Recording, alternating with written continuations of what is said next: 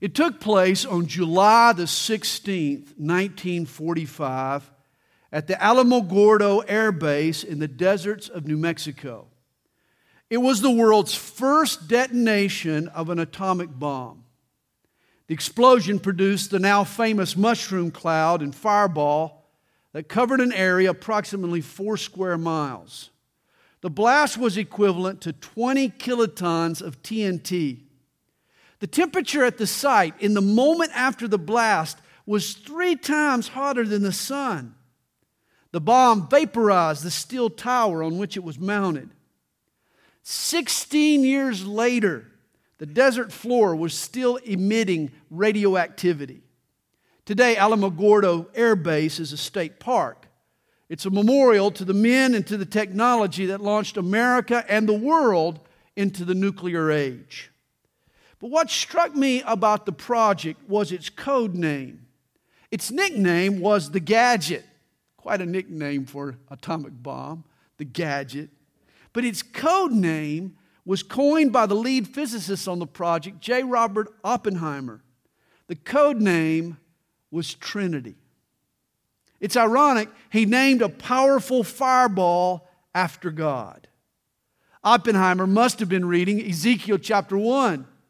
For long before the atomic era, the Hebrew prophet had a vision of an enormous fireball. It was God's throne chariot. Reminds me of Hebrews chapter 12, verse 29. Our God is a consuming fire. Ezekiel saw a heavenly brush fire coming out of the north from the direction of heaven. A whirlwind was blowing, a fire was burning. It was a blazing inferno, and out of it came angels, cherubim. And besides the angels were wheels within wheels. God's throne moved on angels' wings. When the wings stopped, it killed the engine. God's throne is a chariot that cruises across the heavens on angel power. At the time, the Jews were being punished for their rebellion. They had been conquered by the Babylonians and they had been taken to a foreign land, the land of Babel, to live in exile. It was a dark day when Ezekiel saw this vision, this brilliant light. He saw God's glory. But rather than vaporize him, it sanitized him and it tenderized his heart and prepared him to be a prophet. In chapter 1, Ezekiel sees a vision of God. Now, in chapter 2, he hears the voice of God. Verse 1 And he, that is God, said to me, Son of man, stand on your feet, and I will speak to you. Then the Spirit entered me when he spoke to me and set me on my feet, and I heard him who spoke to me. His vision of God's glory had humbled Ezekiel. You remember in chapter 1, verse 28, he fell on his face before the Lord after seeing this fireball, this glorious chariot. But now the Holy Spirit picks him up and sobers him up and strengthens his knees and begins to speak to him God's instructions. You know, ironically, in charismatic circles today, supposedly the Holy Spirit knocks a person to the ground. Then they're raised to their feet by human hands. That's not what happens to Ezekiel. It's the other way around. Here, a man falls to his face, and the Spirit of God lifts him up. It's when we humble ourselves before God that the Holy Spirit gives us strength and raises us up. Verse 3 And he said to me, Son of man, I am sending you to the children of Israel, to a rebellious nation that has rebelled against me. They and their fathers have transgressed against me to this very day. And here God calls the Jewish people a rebellious nation. But it's not the Hebrew word usually used for the nation Israel. When he says nation, it's the word goy or goyim which is Gentile. It's God's way of saying of His own people that they've acted like pagan Gentiles, like a nation who never knew me, not the privileged people that God had made them to be. He says, You've acted like Gentiles, like people who don't know me, for they are impotent and stubborn children. literally stiff necked and hard hearted. They were like stubborn kids. Harry Randall Truman 80, was 83 years old, living in a cabin a mile from Mount St. Helens in Washington state. For weeks, officials told him and his neighbors to evacuate. Old Harry, though, was quoted as saying, You're all acting like wimps. That mountain ain't going to hurt me, boy. In the end, Harry was one of 57 people who died in the most destructive volcano blast in U.S. history. Harry's body was covered by 800 degree liquid rock and a thousand pound boulders. But it wasn't really the mountain that killed Harry. Harry died of stubbornness. And the Jewish people were just as stubborn, just as stiff necked as Harry Randall Truman. God calls them an impudent and stubborn children. God had sounded the alarm through Jeremiah. The Babylonians would blow the top off their peace and quiet, but they refused to listen. They were sure that God was wrong and they were right. They stiffened their neck, they hardened their hearts. God's only choice was to break them. Beware. God's cure for a stiff neck, God's cure for a broken heart is either our brokenness or our humility. Hey, we can humble ourselves, we can bow our head and bend our knees, or God will do it for us. He'll bend our neck and He'll break our hearts. But now, in light of the Jews' stubbornness, God has a mission for Ezekiel. I am sending you to them, and you shall say to them, Thus says the Lord God. He's going to need the Holy Spirit to lift him up and to make him strong. For Ezekiel is being assigned a tough job. He's being sent to minister to a difficult people. Here's the good news, though God doesn't always call the equipped, but He does equip the called. If God calls you to a task, you can be sure that He is going to help you perform it. He's going to give you the power that you need. And Ezekiel will deliver God's word to God's people. God will give this prophet, as he gives pastors today, different messages at different times. But the godly man always speaks out, Thus says the Lord God. Ezekiel is to declare God's word regardless of its reception. Notice, he says, As for them, whether they hear or whether they refuse, for they are a rebellious house, yet they will know that a prophet has been among them. Now, we might wonder why God would waste such a skilled and anointed and courageous man like Ezekiel on a people who he knew may never listen to him in the first place. It seems like an inefficient use of manpower. Why not send your less able spokesman to these people? If the Jews are going to reject the message anyway, why waste your best and brightest on them?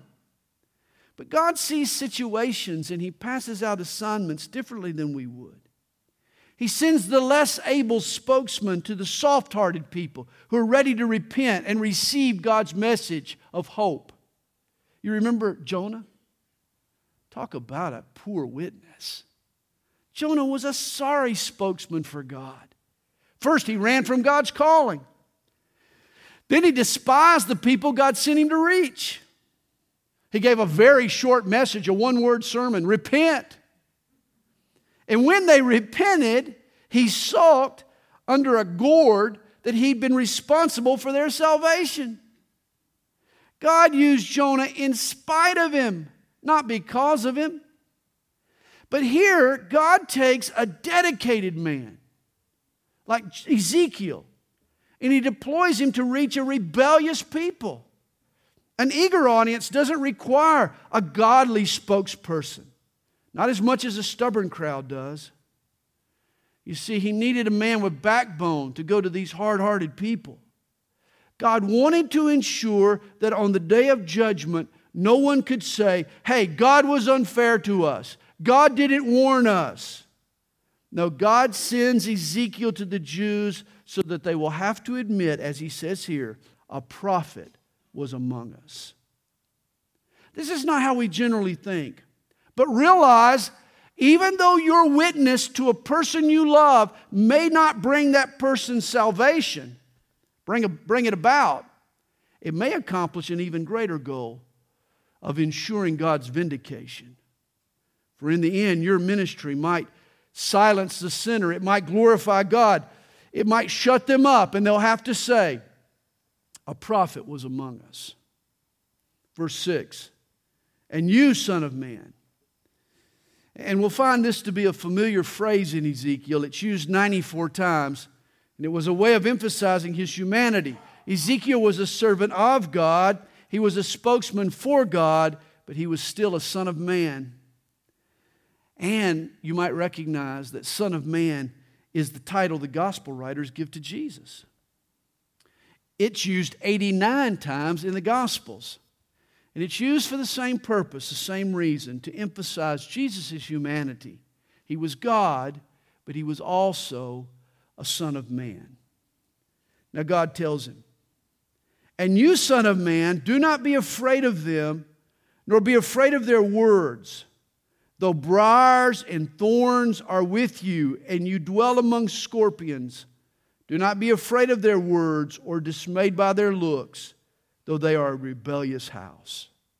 Briars are painful, thorns are troublesome, scorpions sting. And all the above is in Ezekiel's future. If not literally, then certainly metaphorically. But Ezekiel can't back down. He'll be threatened by words and by looks. And having received a fair share of each, I'm not sure which is worse. A word stings, but sometimes a look can kill. I'll never forget the lady. She was sitting right back over there in the old building who stared a hole in me the whole service. Man, she just stared at me. She had the most wicked look you can imagine. If looks could kill, this gal would have been my assassin. I preached my way through her whole assault, only to find out later that morning she had given her life to the Lord. I was so glad that I wasn't dismayed by her looks. Ezekiel knows you can be intimidated by words or by looks. He, he, needs to, he needs to buck up against both. He says in verse 7 You shall speak my words to them, whether they hear or whether they refuse, for they are rebellious. You see, God is instructing Ezekiel from the outset of his ministry not to measure his success by tangible results. Ezekiel, don't give up, don't get down for lack of results. For whether the Jews hear or reject, you are to be faithful. When William Carey started talking about going to India as a missionary, his dad pointed out his lack of academic training, but William responded, I can plod. I can plod.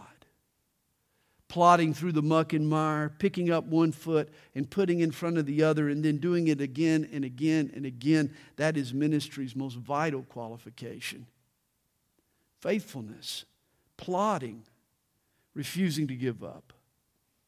Endurance is the indispensable tool of a minister for God. It's been said a determined soul will do more with a rusty monkey wrench than a loafer will accomplish with all the tools of a machine shop. Determination and desire are more important than degrees and diplomas. A plodder will go further than a prancer. We need pastors and church leaders to be determined souls. Well, verse 8 tells us but you, Son of Man, hear what I say to you. Do not be rebellious like that rebellious house. Open your mouth and eat what I give you. Now, when I looked, there was a hand stretched out to me. And behold, a scroll of a book was in it.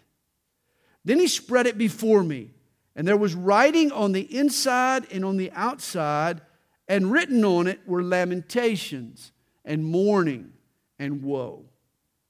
To my knowledge, there's only one other scroll in Scripture written on the front and the back, and that is the scroll that appears in Revelation chapter 5, which was sealed with seven seals. That particular scroll, we know, was the title deed to the universe. And John discovered that only one person was worthy to open that scroll and to break the seals and to take possession of the universe, and that person was Jesus. But you remember in Revelation, breaking the seals is painful. And with each one of those seals, when the seals pop, when the seals are broken, another judgment is poured out on this wicked world.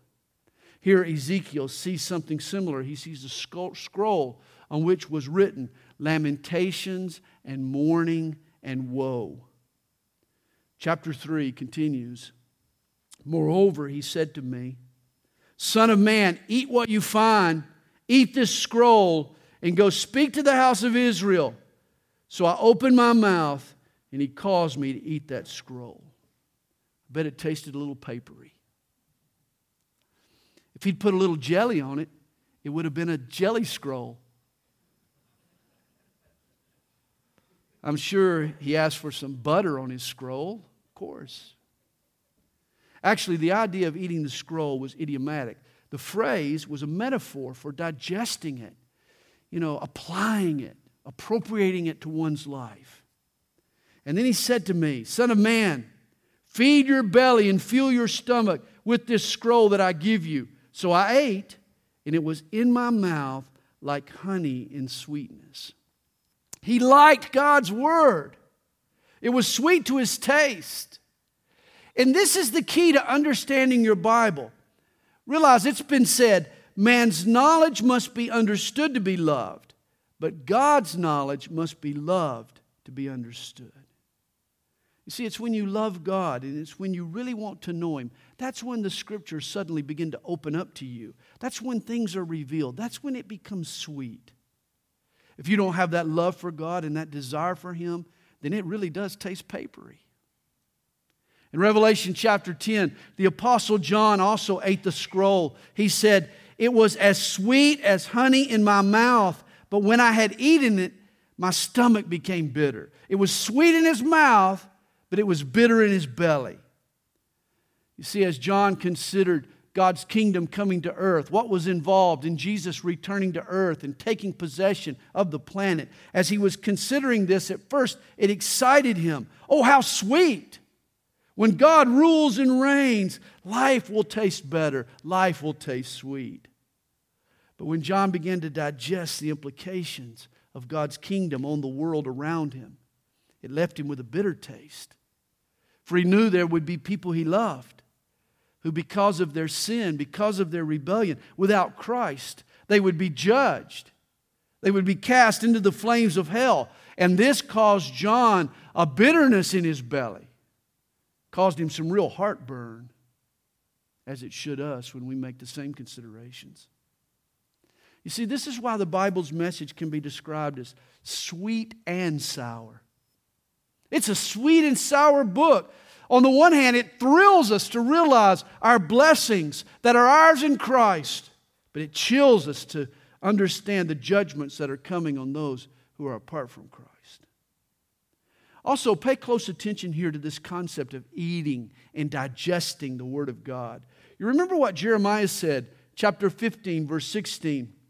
Your words were found, and I ate them and your word was to me the joy and rejoicing of my heart. Jeremiah had scarfed up the scriptures, he had digested it, he had eaten it, and it had satisfied his deepest needs. The other day, we took the grandkids over to Five Guys, and I watched my grandsons do what their dad did when he was the same age.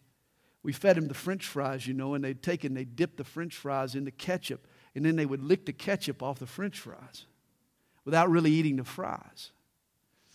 This is what a lot of people do with God's Word. Oh, they like the sweet, just not the meat. They want to take the sweet stuff off, but they don't want to taste the whole thing. They don't want to apply it to their lives. They don't want it to shake them and make them into what God wants them to be.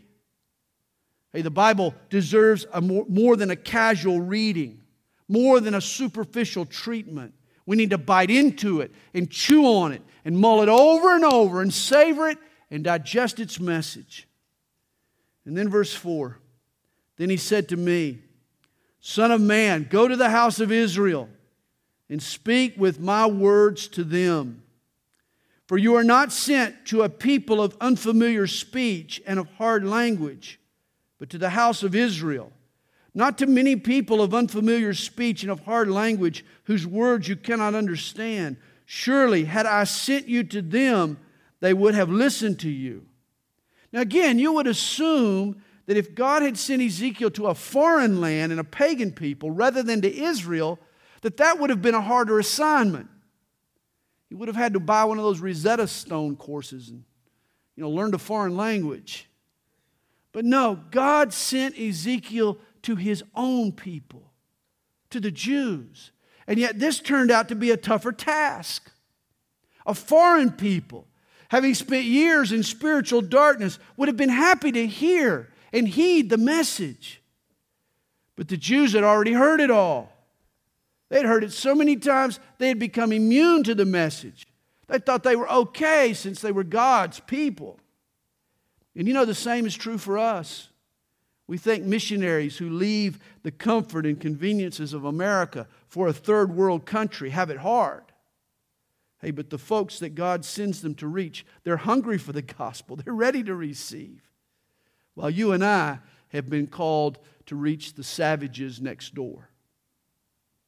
And you see, the problem with many Southerners is that they, like the Jews, have heard it all before. They think that just because they made some nominal commitment in the past, they walked a church aisle, they think they're okay now. That couldn't be further from the truth.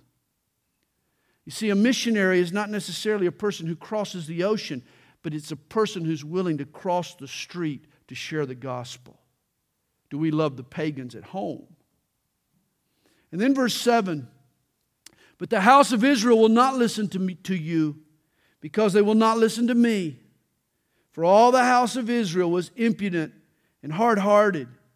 Behold, I have made your face strong against their faces, and your forehead strong against their foreheads, like adamant stone, literally like granite, harder than flint. I have made your forehead. Do not be afraid of them, nor be dismayed at their looks, though they are a rebellious house.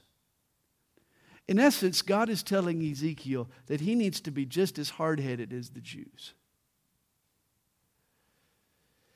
You know, I believe there is such a thing as a sanctified stubbornness.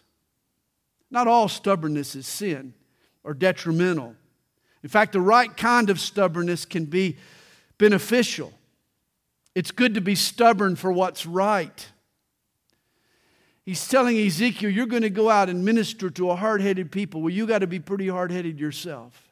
You can't back down. You can't cower away at their looks or their words. You know, there's a biblical term that you can use to translate a sanctified stubbornness. We don't use this word very much anymore, it's kind of archaic, but it's a great word. I really like this word. It's the word steadfast. Are you steadfast? Are you consistent? Are you faithful? Are you committed? Do you stubbornly hold on to what is right?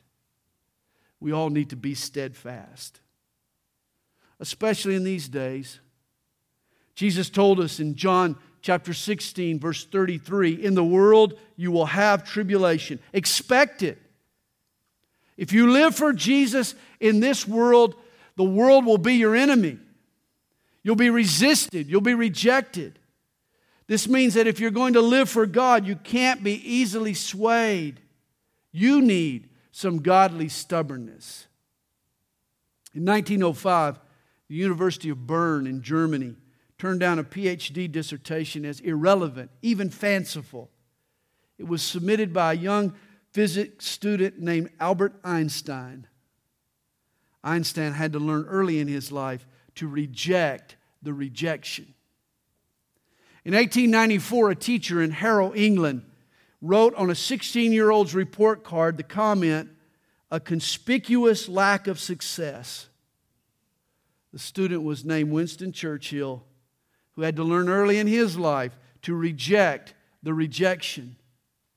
If you're going to live the Christian life, you also have to learn to reject the rejection. You will be rejected by this world. You have to keep your eyes on God and don't be intimidated by their looks and their laughs. Verse 10 Moreover, he said to me, Son of man, receive into your heart all my words that I speak to you, and hear with your ears, and go. Get to the captives, to the children of your people, and speak to them, and tell them, Thus says the Lord God, whether they hear or whether they refuse. And I love this wording. If God calls you to a task, then as he told Ezekiel, go, get to it. That's what he said. Go, get to the captives. Tell them what I've told you to say. Whether they hear or whether they refuse, it's your job to get to it. And then the Spirit lifted me up, and I heard before me a great thunderous voice Blessed is the glory of the Lord from his place. I also heard the noise of the wings of the living creatures that touched one another, and the noise of the wheels beside them, and a great thunderous noise. God's throne chariot is revving up. God's turned on the engine, it's firing up, it's getting ready for liftoff. And so the Spirit lifted me up and took me away, and I went in bitterness in the heat of my spirit, but the hand of the Lord was strong upon me. This was all in a vision, we know, but it seemed so real to Ezekiel. He was literally being lifted up and moved to the task that God had given him. But he was still troubled. He still felt bitter. There was uh, heat. There was still a, in the heat of my spirit, he says, the Lord's hand was strong upon me. You know, Ezekiel was still troubled by the things that he had been told. He hadn't been given much hope that the people he was going to preach to would repent. And yet the Lord was strong upon me. You see, inwardly, Ezekiel was struggling, but that didn't mean that God hadn't anointed him and wouldn't use him in powerful ways. I think this is something that we need to learn, we need to consider. This has often been the case with me. You know, we think that we need to resolve every issue that we struggle with before God begins to use us. That's not true. We think that all our ambiguities need to be resolved, all our questions need to be answered, all our inconsistencies need to be conquered before we begin to serve the Lord, before we're used by the Lord. But that's not true. Just because you have a bitter, sour taste for a time doesn't mean that the hand of the Lord isn't upon you. Doesn't mean it's not time for Him to use you now. He'll resolve the issues. You'll spend a lifetime resolving the issues. But God wants to use you now. He's called you and He's equipped you, equipped you for His service. And so, then I came to the captives at Tel Abib, who dwelt by the river Chebar, and I sat where they sat and remained there astonished among them seven days.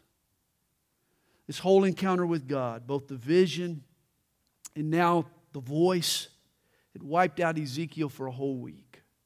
He just sat down and was astonished for seven days. I'm sure he pondered all that he had seen, all that he'd been told. He was taking it all in. His life would never be the same. Verse 16. And now it came to pass at the end of seven days that the word of the Lord came to me, saying, Son of man, I have made you a watchman for the house of Israel. Therefore, hear a word from my mouth and give them warning from me. now, in Ezekiel's day, urban life all went on within walled cities. All the ancient cities were surrounded and protected, protected by stone walls. The walls served multiple purposes. They kept out wild animals and criminals. They protected against armies in times of war. They projected a city's status and prosperity. They even gave the inhabitants of the city a vantage point to see beyond their borders. Every city had watchmen that they posted along the tops of the walls. And it was from the towers, from the ramparts, that the watchman could keep an eye out for danger. He was the city's lookout. The watchman had visibility and it was his visibility that created a responsibility for the folks inside the walls. And if that watchman was faithful to sound a warning the moment he saw danger, even if the townspeople refused to hear him, even if they didn't believe it, even if they just shined him on as an overreaction, then the watchman had done his job. The lookout wasn't responsible, wasn't accountable for the people's reaction. Only he was only responsible to sound the alarm. But if he became negligent, if he fell down on the job and refused to keep an eye out, or if he dozed off, or if he didn't bother to sound the trumpet and the city was attacked, then the bloodshed, the loss of life, would be his responsibility. The blood would be on his hands. The lookout would be held accountable for the disaster. You know, go to Jerusalem today and you'll notice the Israeli soldiers stationed all along the tops of the walls, keeping watch over the city. But they're not always so vigilant. I've seen a few of these lookouts curled up with a newspaper or dozing off while supposedly being on guard. Not everyone is a poster boy for readiness. It's a good thing nothing happened. But this comes home to roost in the next few verses. Verse 18. For when I say to the wicked, You shall surely die, and you give him no warning, nor speak to warn the wicked from his wicked way to save his life, that same wicked man shall die in his iniquity, but his blood I will require at your hand. Ezekiel was a spiritual watchman. He was God's lookout on behalf of Judah. And the same rules applied to him as to the guy who literally sat on top of the wall. The prophet knew God and loved God. If he saw danger and didn't sound a warning, he was responsible for the consequences. The people's blood, so to speak, the condemnation of their souls would be upon Ezekiel's hands. Ezekiel was responsible for the outcome of their ignorance. Verse 19 Yet if you warn the wicked, and he does not turn from his wickedness, nor from his wicked way, he shall die in his iniquity, and you have delivered your soul. You see, once the watchman sounds the warning, then he's done his duty. His hands are now clean. It's up to the recipient of the message to take it to heart. As the old saying goes, you can lead a horse to water, but you can't make him drink. We can preach and we can plead, but everyone's salvation is his own decision.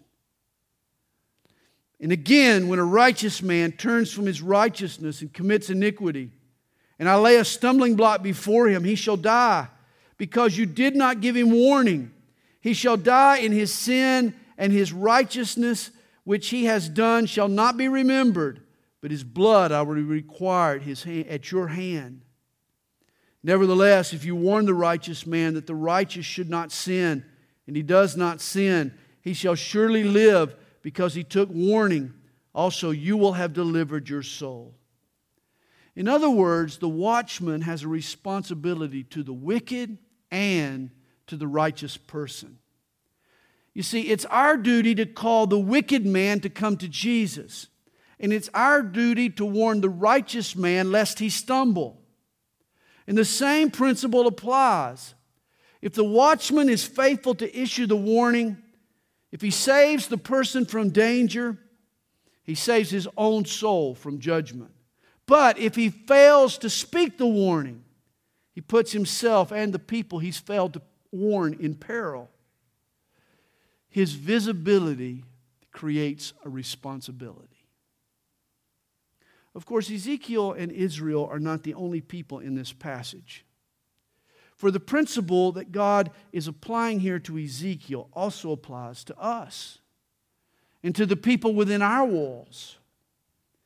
Who are the folks who live within your walls? I'm not talking about the whole world now. I'm talking about the people who live within your walls. We're not responsible for the whole world, according to this passage, but we're responsible for the people who live within our walls. What are our walls? It's our sphere of influence. Who are the people that are within your sphere of influence? Who you rub shoulders with? Who are under your jurisdiction, so to speak? Certainly includes your family, your friends, your neighbors, your co-workers, your church. God has given to each of us a different sphere of influence. For some of us, our walls are broader than for others of us, But no man is an island. We all rub shoulders with other people. And I am responsible for the people over which I have a degree of influence. Each of us has a certain circle of contacts, and we're responsible for the spiritual awareness of those people. Understand the visibility that we've been granted into the things of God, into the knowledge of His Word, create for us a responsibility. Visibility creates responsibility. You know the Lord, you know the Scriptures. God has entrusted His truth to you. People may think you're off the wall, but in reality, God has put you on the wall. You have a vantage point that others don't have. You are God's lookout. And as a lookout, you have a job to do. If you don't tell the people in your sphere of influence the truth, and they die and they go to hell, God will hold you responsible for not communicating with them the gospel. Christians often say, Well, I'm living the truth. I'm being a good example for Christ. People need to see that my faith, they need to see my faith without me having to tell them, you know, why I believe. They need to see my faith, not just hear it. They want to, they want to see what I'm living. I'm living it, man. I'm, I'm doing it. And hey, I agree. You do need to be a good example. But that's not enough. A watchman on the wall who saw danger on the horizon would have been negligent if he didn't sound an alarm. See, he needed to do more than just provide a good example, he needed to speak out, he needed to communicate. It is true. You can't, if you, you can't talk it convincingly if you don't walk it consistently. That's true. You got to walk it before you talk it. But at the same point, if you never speak out, you haven't fulfilled your responsibility as a watchman. D.L. Moody once walked up to a man on the street and he asked him, he said, Sir, are you a Christian? The man snapped back, You need to mind your own business. To which Moody replied, Sir, this is my business. And the spiritual state of those under our influence is our business as well. And I believe the application here goes beyond just sharing the gospel. It's not enough just to see people saved, we also want to see them grow. If I'm learning and growing as a Christian, then I need to share those truths to help other people under my influence mature as well. There are dangers lurking, lurking outside the walls. That's why we need to sound the alarm for the safety and for the salvation of the folks around us. And then he says in verse 22 Then the hand of the Lord was upon me there, and he said to me, Arise, go out into the plain, and there I shall talk with you. And so I arose and went out into the plain, and behold, the glory of the Lord stood there like the glory which I saw by the river Chebar, and I fell on my face. And so just insert the whole vision he saw in chapter 1 again here in chapter 3. Ezekiel sees in the plain the same vision that he saw by the river. God's throne chariot revs up once more. And again, Ezekiel is confronted with God's glory and he hits the deck. He falls prostrate on his face. You see, God's glory will appear over and over again in the book of Ezekiel. It seems that the man lived his life in God's glory. And this should be the goal of every Christian as well. In fact, 2 Corinthians chapter 3 verse 18 describes the Christian life as a journey from glory to glory. That was Ezekiel's life. As we sense God's glory, his awareness around us, his work in our lives, as the Holy Spirit gives us glimpses into his glory, we are transformed into the image of our Lord. Literally, like Ezekiel, the Christian goes from glory to glory to glory. Verse 24 Then the Spirit entered me and set me on my feet. Again, the Holy Spirit is always setting us, putting us back on our feet. How often do we fall and the Spirit of God has to pick us up when we're down? He helps us stand again. This is the job of the Holy Spirit. He's the great picker upper. And he spoke with me and said to me, Go shut yourself inside your house. And you, O Son of Man, surely they will put ropes on you and bind you with them so that you cannot go out among them.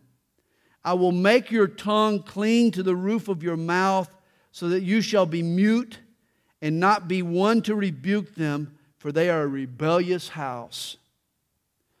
Now, throughout the Old Testament, one of the signs of God's judgment on a nation was the absence of a prophet from God, the lack of a prophetic voice. In other words, when God stopped talking to his people, they knew that they were in serious trouble. You know, sometimes a parent's scolding is nothing compared to a parent's silences. Quiet can speak louder than shouts. God is going to send the prophet Ezekiel among these people, and he is going to open his mouth to speak. But Ezekiel begins his ministry alone and silent. God ties him up with ropes, and then he makes him mute. His tongue sticks to the roof of his mouth as if he'd been eating peanut butter. And Ezekiel's silence is a sign to the Jewish people that they're in serious trouble. Where is God's prophet? How come we don't hear him speak? What is he doing? Locked up and mute. See, the ropes on Ezekiel and his tongue sticking to the roof of his mouth is just the first of what will be scores of object lessons that Ezekiel will use to communicate to Israel. You recall that Jesus also spoke to the people in parables. Well, Ezekiel seemed to live a life that was a parable. He was constantly being told by God to act out a spiritual skit or an object lesson to teach the people God's truth. Ezekiel 24, verse 24, sums up the man's ministry. God says to the nation Israel, Thus Ezekiel is assigned to you according to all that he has done. You see, God had spoken to the Jews by Jeremiah and by the other prophets through conventional means. And yet the people had rejected God's truths. Now he calls Ezekiel to speak through unconventional means. I like to call Ezekiel the spiritual stuntman of the Bible. For as we'll see, God will call Ezekiel to do some wild, bizarre, strange things to convey his message to his people. Verse 27 But when I speak with them, I will open your mouth, and you shall say to them, Thus says the Lord God He who hears, let him hear, and he who refuses, let him refuse, for they are a rebellious house. As we've noted, we're accountable to deliver the message. But the response is not our responsibility. In conclusion tonight, let me ask you hey, let me ask you to ask God to show you what constitutes your walls. You're a watchman on the walls. What and who is living within your walls? Who lies within your sphere of influence? Have you spoken to them? Have you told them the truth about God and their sins? Perhaps God wants to expand your walls, maybe enlarge your circle. That's possible. Hey, maybe there's someone within your walls right now who's very obvious to you, even as I speak, yet you've missed them. You've yet to go to them. We're all lookouts, we're all God's watchmen on the walls. God laid all of China on the heart of Hudson Taylor. He laid the whole world on the heart of Billy Graham. He has laid our community on my heart. What has He laid on your heart? Who has He laid on your heart? Your neighbor next door? Maybe the guys at the gym? The parents on your kid's baseball team? The people you work with every day? When God shows you who is within your walls, then as he said to Ezekiel, Go, get to it. Bow before his glory, and he'll lift you up. He'll make you stand. He'll help you be the watchman and sound the alarm. Father, we thank you for.